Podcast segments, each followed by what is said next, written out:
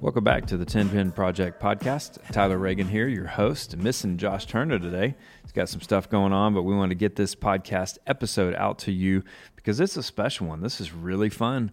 The one and only Bob Goff is on the podcast today. Bob has been a longtime friend, and we actually partner together when we do our on-site trips out to the Oaks in San Diego, California, and that's a place that Bob and our good friend Miles co-own and work at and do workshops at. So Bob is an author, New York Times bestseller, does stuff all over the world, has incredible stories, and has been a very faithful part of the 1010 Project, and super grateful for him. So that's coming up in just a minute, my interview with Bob Goff.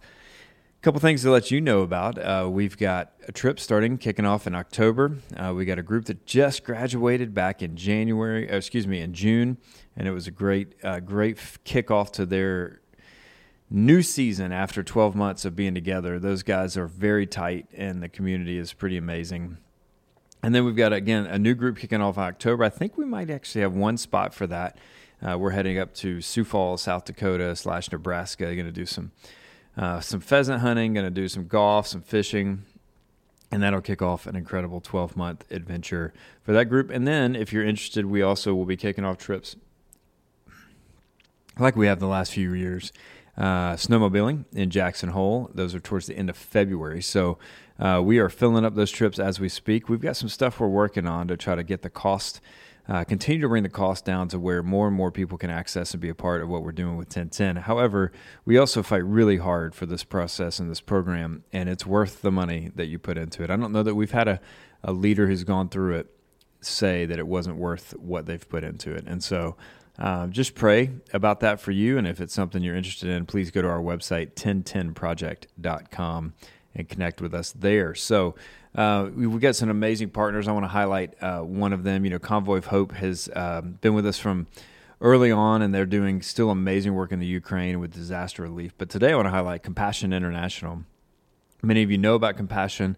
They serve in many countries. I think last I heard, 30 countries all over the world who are taking care and sponsoring children. We have a child that we sponsor in Peru, and his name is Stalin, great kid. I met him when he was 4, and we've just continued to serve and sponsor with him and communicate with him as he has grown. He's about the age of our youngest, and so it's been fun to watch that relationship develop over the years. But Compassion just does amazing work, not just overseas, but they serve the local church here in the U.S. incredibly well. And so if you want to find out more, you can go to compassion.org and learn more about what they do, how they do that, and it'd be cool if we had some 1010 people decide to sponsor kids and get involved in that way. So anyway, without further ado, thanks for listening to this update. We're going to keep some podcasts coming at you. We've just been getting settled. I've been moving. I moved to Orlando, so I'm getting settled. Josh is getting settled in some new role stuff and work that he's doing. And so we've got some new podcasts coming up. We've got some players that are jumping on the team with us, and there's just a lot going on. So grateful for you as listeners, grateful for my friend Bob Goff. Bob and I met years ago and have done a lot of life together. Bob is a lawyer. I guess I was going to say former lawyer, but he is still a lawyer. Does some amazing stuff. He's the consul to Uganda. So he loves telling the story about how he has little flags on his cars when he goes to Uganda. And he's an official diplomat, but has done amazing things. One of the first stories I ever heard about Bob was that he tried and convicted the very first witch doctor trial, basically, in Uganda history, and won. And so he just fights for justice, but he also fights for whimsy, and fights for fun, and fights for our dreams, and at the end of the day, fights for leaders to stay in the game, which is what we believe in. So without further ado, here's my conversation with the one and only, and that is a true statement, the legendary Bob Goff.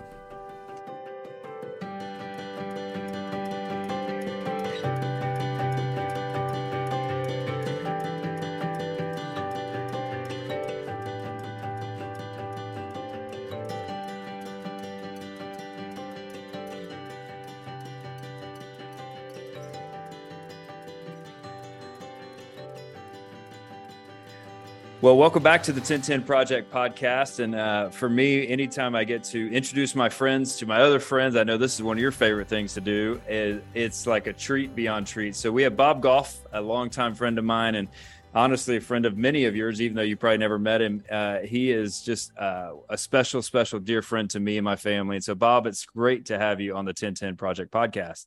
Oh, likewise. Not only good to see you, but man, you're a voice that I really respect in my life. And no, when you did say that, we have been through a long arc of things. Like it's been really good. And we've been able to be authentic with one another and humble and kind and the full range. And so it isn't just always friendships that are the deep ones, aren't just marked by a bunch of yippee skippy, but just like that there's some solid stuff. And so I'm just thinking, collect those people around you, find some people in your orbit whose voices you trust. And you're certainly one of them. Thanks, Bob. You, for the record, I don't know if you knew this, but so my oldest Nate, you remember giving him a medal at Moe's. He turns 15 today. Oh my gosh! This summer they had to read for the new school we're at here in Orlando. They had to read a nonfiction book, and guess which book he picked? Yours. No, I wish. He picked Undistracted. He hadn't read it. He saw it. He's like, I want to read it. He hasn't stop reading. Every night he goes to bed, he's reading it. And so you're still having a lasting impact on the Reagan clan down here. Have him give me a call sometime. I will. So Bob, for those that maybe don't know you, if they've been out of the loop for a while, I don't know, but like, what's going on in Bob's world these days? You know, I know, you know, been a lawyer for your career, and then you've stepped into a lot of Christian speaking, writing, workshops. What's going on in Bob Goff's world these days? Yeah, these days I'm thinking about where I am on the game board. We get about 4,000 weeks, each of us. A couple times you'll get less than that because some health stuff will come up, and if you got all the right DNA, maybe you'll get 5,000. Probably not. But with the time that you have remaining, what are you going to do? And I don't care if you're 2 or 102. It's really good to just say, so where am I at? And then strategically, what makes sense? But this isn't like a dry business strategy. It's like strategic whimsy to just say, okay, what are some things that I won't be able to do later that I actually can do now? Like I can move around pretty good. And so I've been riding a horse a lot. We've got a place and they've got some horses there. And so I get on them because that ain't going to happen at 100, but it can happen now. Yeah. I got on a bull briefly. We have one of those. Was it named Fu Manchu by any chance? Yes, exactly. Yeah, I was on that briefly. And then, so, and it isn't just this going on a hedonistic bender. Like, I don't have a bucket list. Everything I could put in the bucket, the three things I don't want to do. Yeah. So like you, I've like a zest for life, but I'm just trying to be strategic. And a change for me, among others, is less big gatherings and more small gatherings. So, so you probably won't see me in a big gathering in front of a lot of people, but you might see me in a small gathering with a couple of people. Yeah. Why is that, Bob? Yeah, it's not a vote against the big gatherings. Those are terrific in their own way. But I think I just rather go a little bit deeper with a fewer people. It's just a different kind of good. Like the big gatherings are great because you get all the dopamine hits are happening and everybody's ricocheting off each other. Like there's a lot of energy in the room. But I think I'm pivoting a little bit. I'm finding myself wanting to have like the conversations with like we're having now. Yeah. Just be real and say, hey, what's working? What's not working? What are some incremental changes I can make? You just can't have that in front of a lot of people at the same time. You can raise the question, which is good, but then pursuing the answer, I think that's what I have keener attention to. So I'm thinking a lot these days about what's adjacent to me. Yeah. Who do I allow to be adjacent to me? What things do I take on? Because gosh, as a flaming 7, I want to do it all. Like it all looks good. Yeah. Getting shot out of a cannon sounds terrific. However, that strategic whimsy, I want to say, hey, would that be the best thing? Yeah. And, you know, being a body cast for the next 6 months could have some upside. Maybe that's just what you need. Slow you down a little bit. Yeah. And then other times you go like, oh, I don't think so. Yeah. So yeah, I hope that like, yeah, for sure. Questions. Yeah. Just kind of scaling it back a little bit. I've got grandkids now. Yeah. The assumption for most of my life, and maybe a number of your leaders can think of this, is that dad's gone. Like dad is, he'll be home for supper, but he's elsewhere. He's in Ohio during the day. But I want to flip the assumption that dad's home. Yeah. So like when the grandkids come by, I want them to think, oh yeah, of course he's home. That's where he lives. Yeah. Yeah. That's what he does. He's always at home. And I think that's what I want to change up. That's good, Bob. That's part of why we moved to Orlando. Truthfully, like I realized that 60-70% of my travel was here to Central Florida. And this allows me to go to a meeting 45 minutes away and be home for dinner or basketball or golf or whatever that is. And, you know, it's just trying to be faithful to that exact idea. And I think even what you just talked about with these big groups, you know, we've both been a part of big events, small events. And what even with 1010, what we've realized for years, we could have a 2-day big event, but there's no tail to it. There's no long-term sustainable growth, community, safety, whatever those things are. And so that's been a huge part of our heartbeat as we've been trying to serve pastors is, I mean, you got to have a safe space. You got to have a place where you can ask those hard questions, right? Yeah. Yeah. Yeah. Where you can kind of drop that idea, and it is like you're faking it. But if I'm like the balloon guy and I'm always like happy Bob, yeah. Then if I go on the stage and some difficult things have happened, if I become like happy Bob, we can like access that. We each of us know how to be, how people characterize us or see us.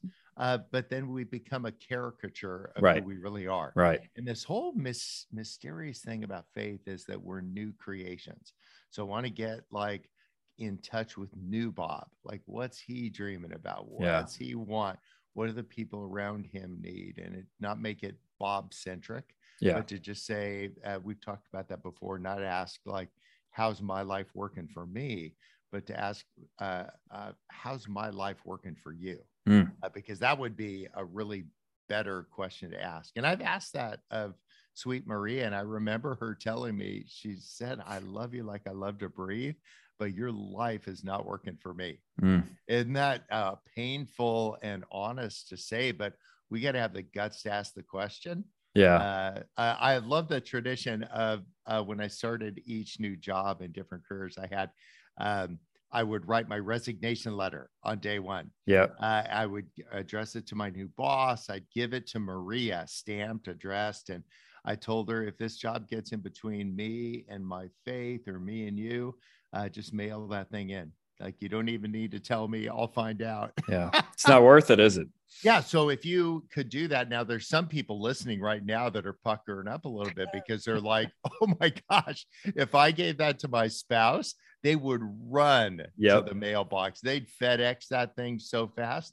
And so it's good to ask that question. I wonder where the friction point is. Doesn't make anybody the hero or anybody the victim necessarily, but I want to move to participation because that's what God's asking us for, participation. He doesn't need our life to be up and to the right, like to just be more understanding of what he's doing uniquely in us. Yeah. And I got to keep my eyes on my own paper, not see all the terrific things he's doing at 1010 and say like, wow, I wish I could do those things, but to just celebrate what God is doing in this group of people that you've assembled and just say like, okay, where does that go from here? And are there things I can understand better about me? Yeah. Bob, you know, our heartbeat is longevity and people keeping people in ministry. I just talked to I texted a friend this morning who I went to seminary with who, you know, we were talking about different things and he's running a taco shop now. He said, cause he burned out. He isolated, he didn't put himself in position to, and nobody taught him that, you know, nobody trained him that. Like you've done this for a long time now, whether it's the law practice or the different things you've done. Has there been a time, you just kind of mentioned one, but has there been a time where you didn't handle it so well and you realize if I don't do something now, like how have you stayed in the game this long? You know what I mean? What does that look like for you? Yeah, part of it is when I was a lawyer, I practiced for, gosh, it was over 30 years. And here's the crazy, crazy part. I never lost a case. Isn't that crazy? It wasn't because I was an awesome lawyer. I was an awesome picker. I was about to say selection. I only pick cases nobody could lose. You could have your pet dog be the lawyer and that dog would have won. So to work, cultivate within you, like that good picker, like who are the people that you're going to allow to be adjacent to you. And then as we refine and define that to say, who are the loudest voices in my life right now? I think some of the low points for me is when there've been like friendships where it feels like a, like just somebody did something that was just not reflective of where the friendship I thought was. And so what we can do is we make rules for ourselves. Like think back in junior high, you like Sally a lot and she kind of like winked at you. And then you and Sally weren't a thing someday over, you know, pronto pups at lunchtime, you called the thing off. And then you made this rule with yourself, I'll never love again. Right. Or you risk, I don't know, get a stock or go out on a date or try doing something new and it doesn't work out. Sometimes what we do is we make rules like I will never, I will always. And I just want to revisit some of the rules that we've made for ourselves. And I think that will help us with our longevity to just, once we can see it, then we can understand it. Yeah. Then we can bring it to Jesus to fix it. Right. That idea, make your requests known to God, but God says, I know before you ask. So it's really just making this stuff known to yourself so you can articulate it to a Father in heaven. And maybe some of us have made rules, I know I have, about this relationship with God, like how that works. Some people are just beating themselves up. And man, if that's you, I want to just tell you, stop hitting yourself. You're not a pinata, and that is not candy falling out of you. And so to say, evaluate, just kind of understand, maybe whiteboard that a little bit. So what are the rules I made about relationships? What's my relationship with ambiguity? What are the rules I made? Ambiguity is bad, or ambiguity is great. Or to say, I don't know, it depends.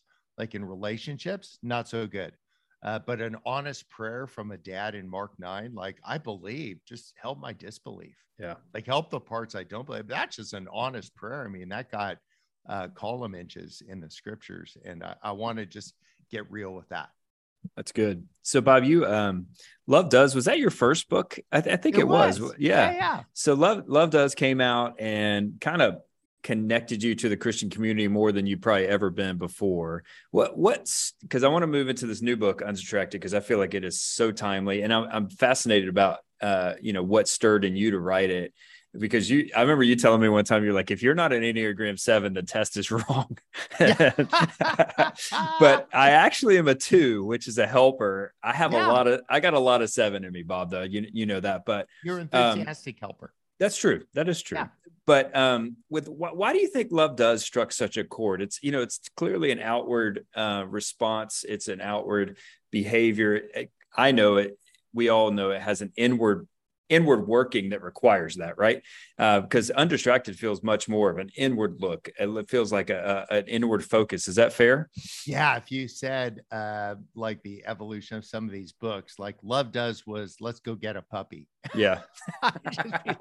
Get a puppy. Like to just say, get over here. I know you may be coming from all kinds of different things. And some people have been what I would call church adjacent, that they're not mad at the church. They're just say like, yeah, whatever, like they're across the street down a bit. And they watch what's happening and they scratch their head. And so I would oftentimes characterize myself as church adjacent, that I get it, bride of Christ, I'm in. But sometimes the way that starting with me, that I love people is so flawed, so deeply flawed, that it would make me wonder like, wow, I hear what you're saying, but then I see all this selfishness. Now I'm hitting myself. I think we just take a realistic look at our life. So then the next book was Everybody Always. So after like, let's get a puppy was like, let's train the puppy. This idea of like loving people who are difficult. And here's the newsflash for all of you listening. You're the people I'm talking about. I'm the people I'm talking about. We represent the people. Yeah, we're the difficult ones. We're the ones that are, we're not as lovely as we think that we are. And then after that was a devotional, because I'm a scriptures guy. Yeah. And I think a lot of people just see me as like Tigger or something, but I'm like full team scripture. I mean, I don't sit down and memorize. I just somehow memorize stuff. I just know it. But I pulled all the Bible verses out of my book. Somebody called and said, I don't think there's enough Bible verses in your book. I'm like, you need to read it more closely. There are no Bible verses in my book. And if you want to buy like a Bible verse, read the Bible. It's full of them. It seems.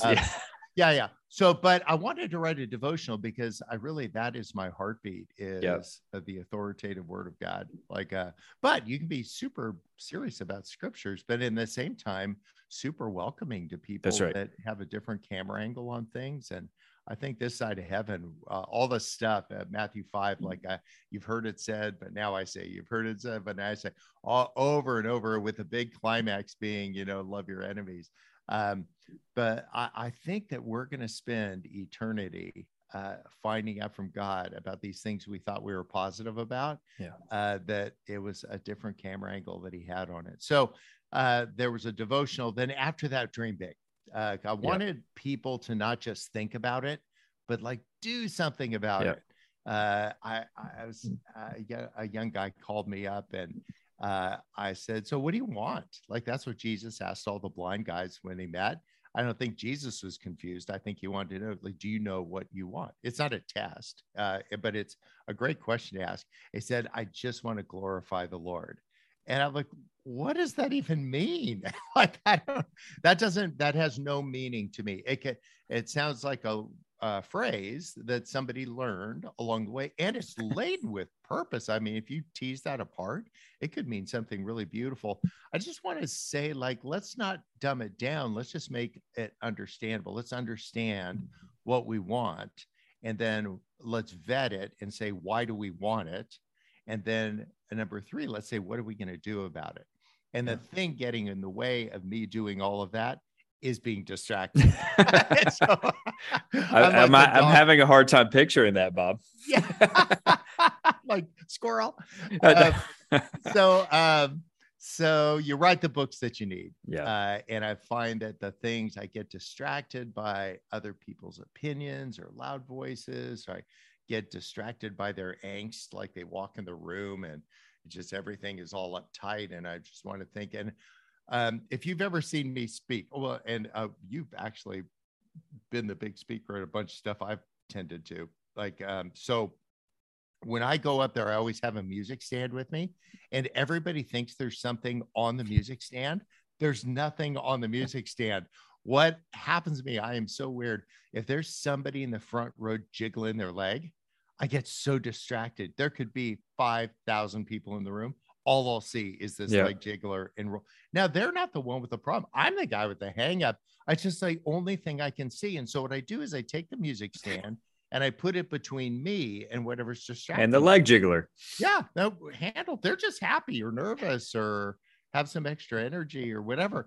I'm the dude with the hang up. And so find out your little picadillos, find out what's distracting you.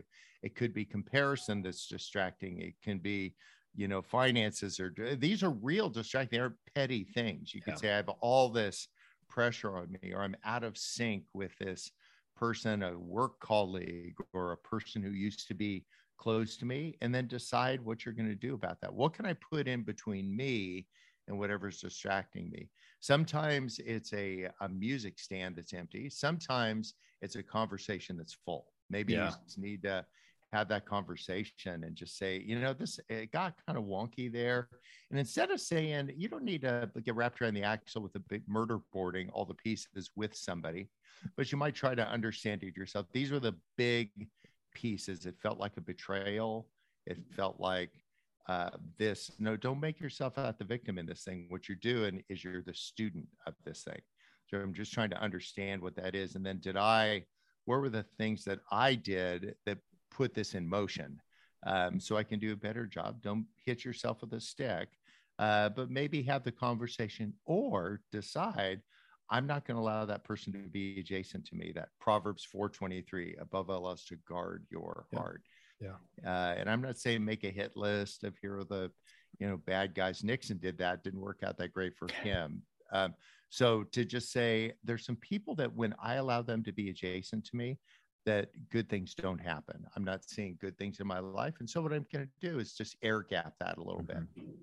Yeah. A friend of ours used to say, you got to weed your friend garden sometimes. Yeah, and I'm just thinking, yeah, you know, because I'm a big Disney fan, those trees on Main Street are all the same size. Like if they were planted 70 years ago, their trunks would be 5 feet around, but it would rack to scale what's going on Main Street. So they keep replanting the trees. They plant smaller ones there so that it's Main Street always looks like it's growing. It's crazy. And so what if we do that? Just maybe if you've seen two trees that are planted a little too close together and the limbs are all intertwined, you have like two whack trees at the end. To say replant a couple friendships with a little bit larger space in between. Let everybody's limbs grow a little bit better. Yeah. In chapter 4, Bob, I liked how you set up this chapter. You talk about, I'm going to read it, but the distraction can capture your calendar and hijack your happiness. Like, talk about that for a second, because I think what we're living in a day and age where busyness is a sign of power, of authority, of success. And yet we're all feeling this hijacked reality of, I'm not getting to do any of the things I want to do. I'm doing what everybody else wants me to do. How have you kind of reconciled that in your mind? Yeah, part of it is just some really healthy self-analysis. If every, you know, thing I post has got my monster house in the background, I need to ask, like, why am I doing that? What am I trying to project? Am I trying to project that I'm a successful guy and all that? If I'm all my posts are me on a great big stage in front of, am I projecting? And it could be really good. No, you could say like, no, I'm trying to celebrate this really neat thing I've created. I'm trying to celebrate this really neat gathering that happened. Like, so it can be good. I'm not saying up or down on that. I'm just saying, let's just take a look at it. Yeah. And if we can take a look at it, then what we do is we understand why we're doing what we're doing. And then we can enter into that. So I'm not like about like anybody who, whatever, that's a stupid rule. And to get inside other people's minds and try to assume why they're doing what they're doing can be dangerous turf. You're really not. What did Leo Buscaglia say once? Like, get out of my mind with your dirty feet. Right. Yeah. I don't like that. That sounds gross, but I get it. Like it's true because they're walking around and they don't need to be in there.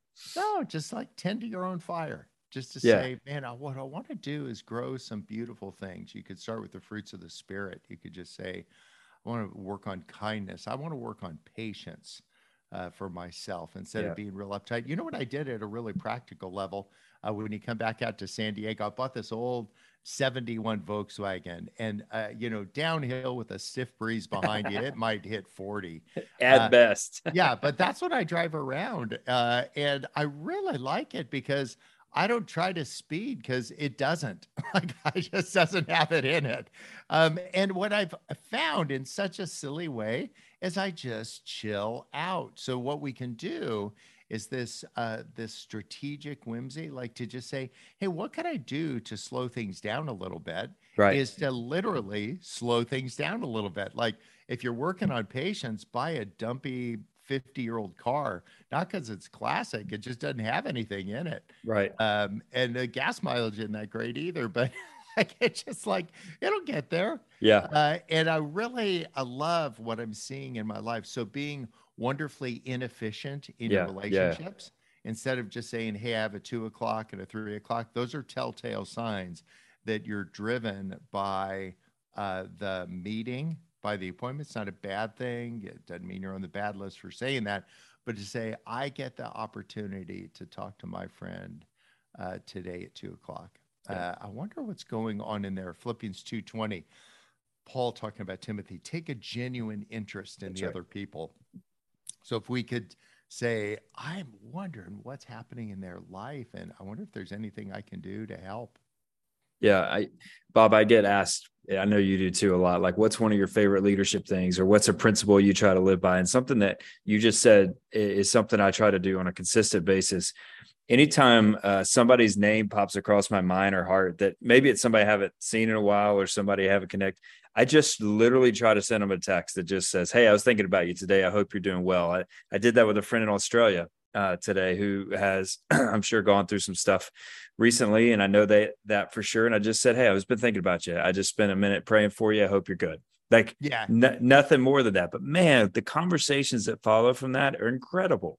Yeah. How many people have gotten a video message from insert your name or your friend here, but I'm thinking of Mike McDonald right now. Yeah. Quick little 10-second video. He's stuck in traffic somewhere.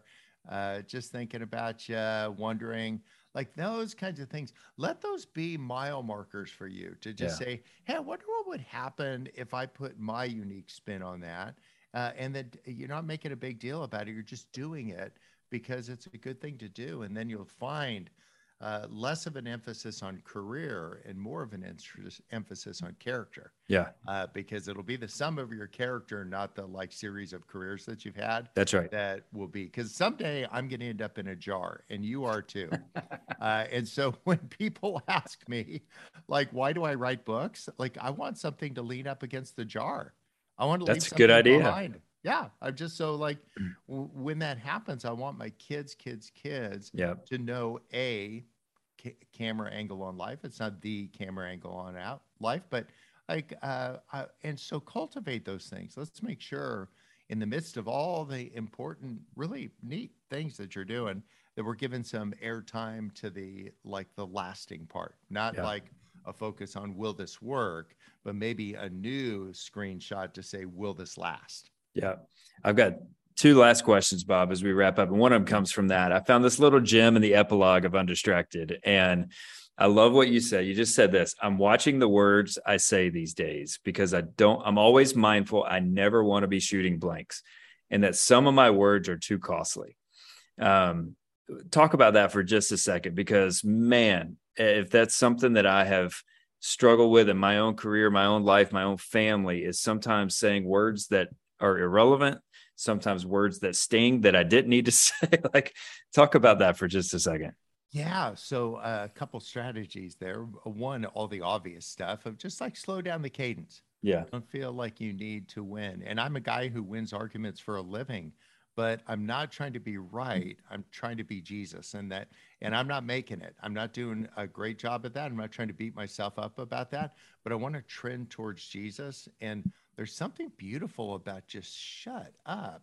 Just don't feel like you need to have the last word. You just, instead of finding the fights to win, what if you figure out what are the fights worth losing? Yeah. To say some of the big issues, you don't need to be right and then make somebody else wrong. If you're right, just quietly celebrate. I'm right.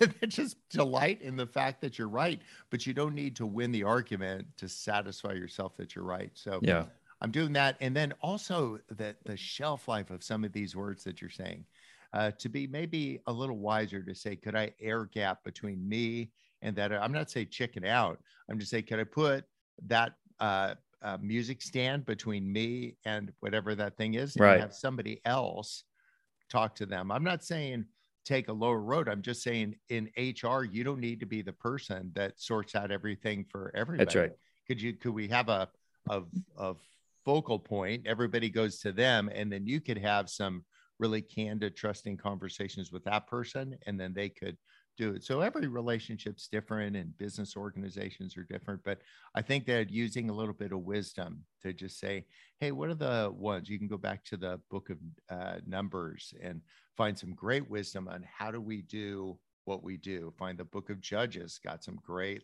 let's put people in charge of things. So whether it's a big organization or a great big family, to find a different way to communicate. And the feedback loop's pretty fast. Yeah. What gets people anxious, and what gets people engaged. And I want people engaged.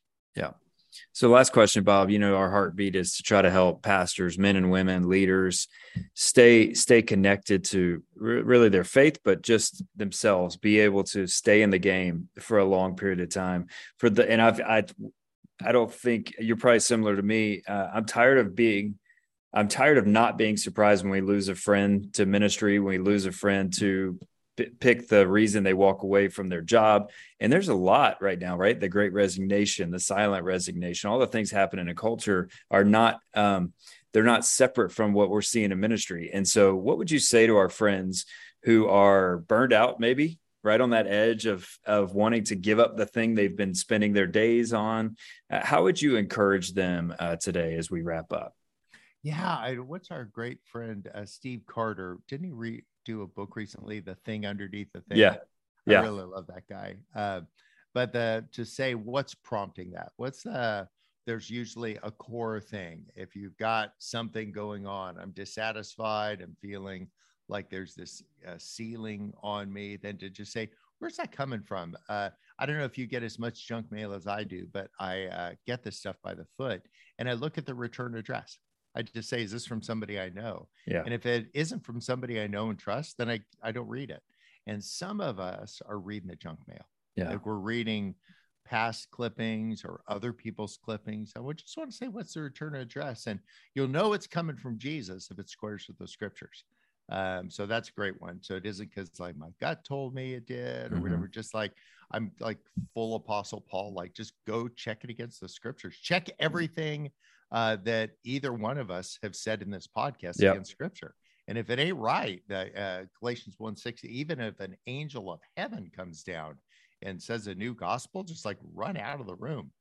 So if we just kind of check it against scripture, that's a great way to go. And that isn't like a Sunday school answer. I just say, slow down the cadence a little bit and to say, hey, is this restlessness something that has the return address of heaven? Does I'm getting in touch with the new creation that God's up to something. And let's, I don't tend as a 7 to put a toe in the water, kind of grab my knees and do a cannonball. Yeah. And so you got to decide, is this a toe in the water deal or a cannonball? That's good.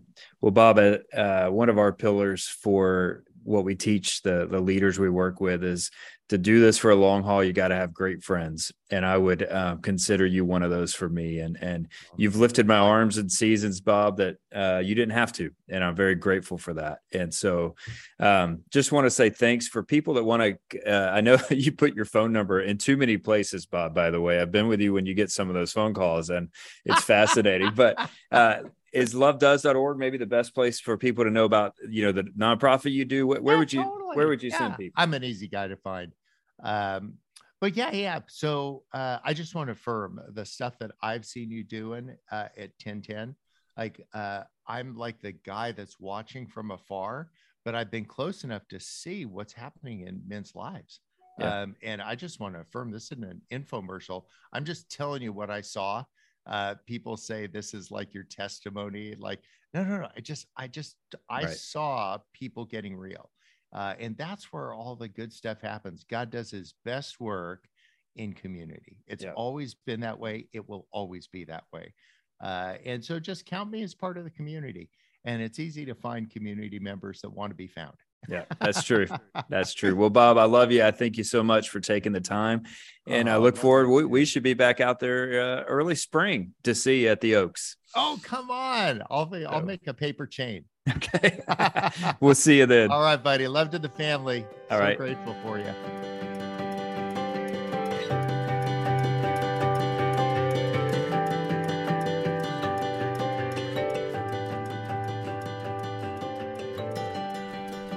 Awesome. Thank you so much, Bob. And if you want to keep up with Bob, again, you can go to lovedoes.org. You can also just follow him on social media at Bob Goff, Goff, and find out more about all the things, the workshops they're doing, the Dream Big books, Love Does, all the ways they're serving across this country and others. And so, man, I just tell you, when you meet somebody like Bob, or you get to be in a relationship with someone who doesn't just let ideas sit, but instead jumps on them and tries to be obedient to them and moves forward with them. It's a pretty special person. So my prayer coming out of this conversation is that there's something in each of us right now and maybe God's stirring it. Maybe it's something you've been thinking about a long time, but what would it look like this week for you to actually just move a little bit towards it? Maybe a step, maybe more than a step, but what would it look like to actually take a step towards your health, a step towards a dream, a step towards your family, a step towards a hobby, or steps towards just getting a little bit better? And that would be our prayer and our heartbeat for today's conversation. So thanks for listening again. Compassion International, go check them out. And then keep up with Love Does and Bob Goff anywhere you want to keep up with it. So thanks for listening. Go to 1010project.com to keep up with what we're doing. And we're grateful for you. We'll talk to you next time. I saw you the other night. Down the street you were walking. I remember when I held you tight. I felt like a millionaire, and you were laughing and carrying on. The sky was pink and yellow, and I'm okay, but it hurts you're gone. I just took a deep breath and stared. I'll get over you in time. I'm not ready. I'll get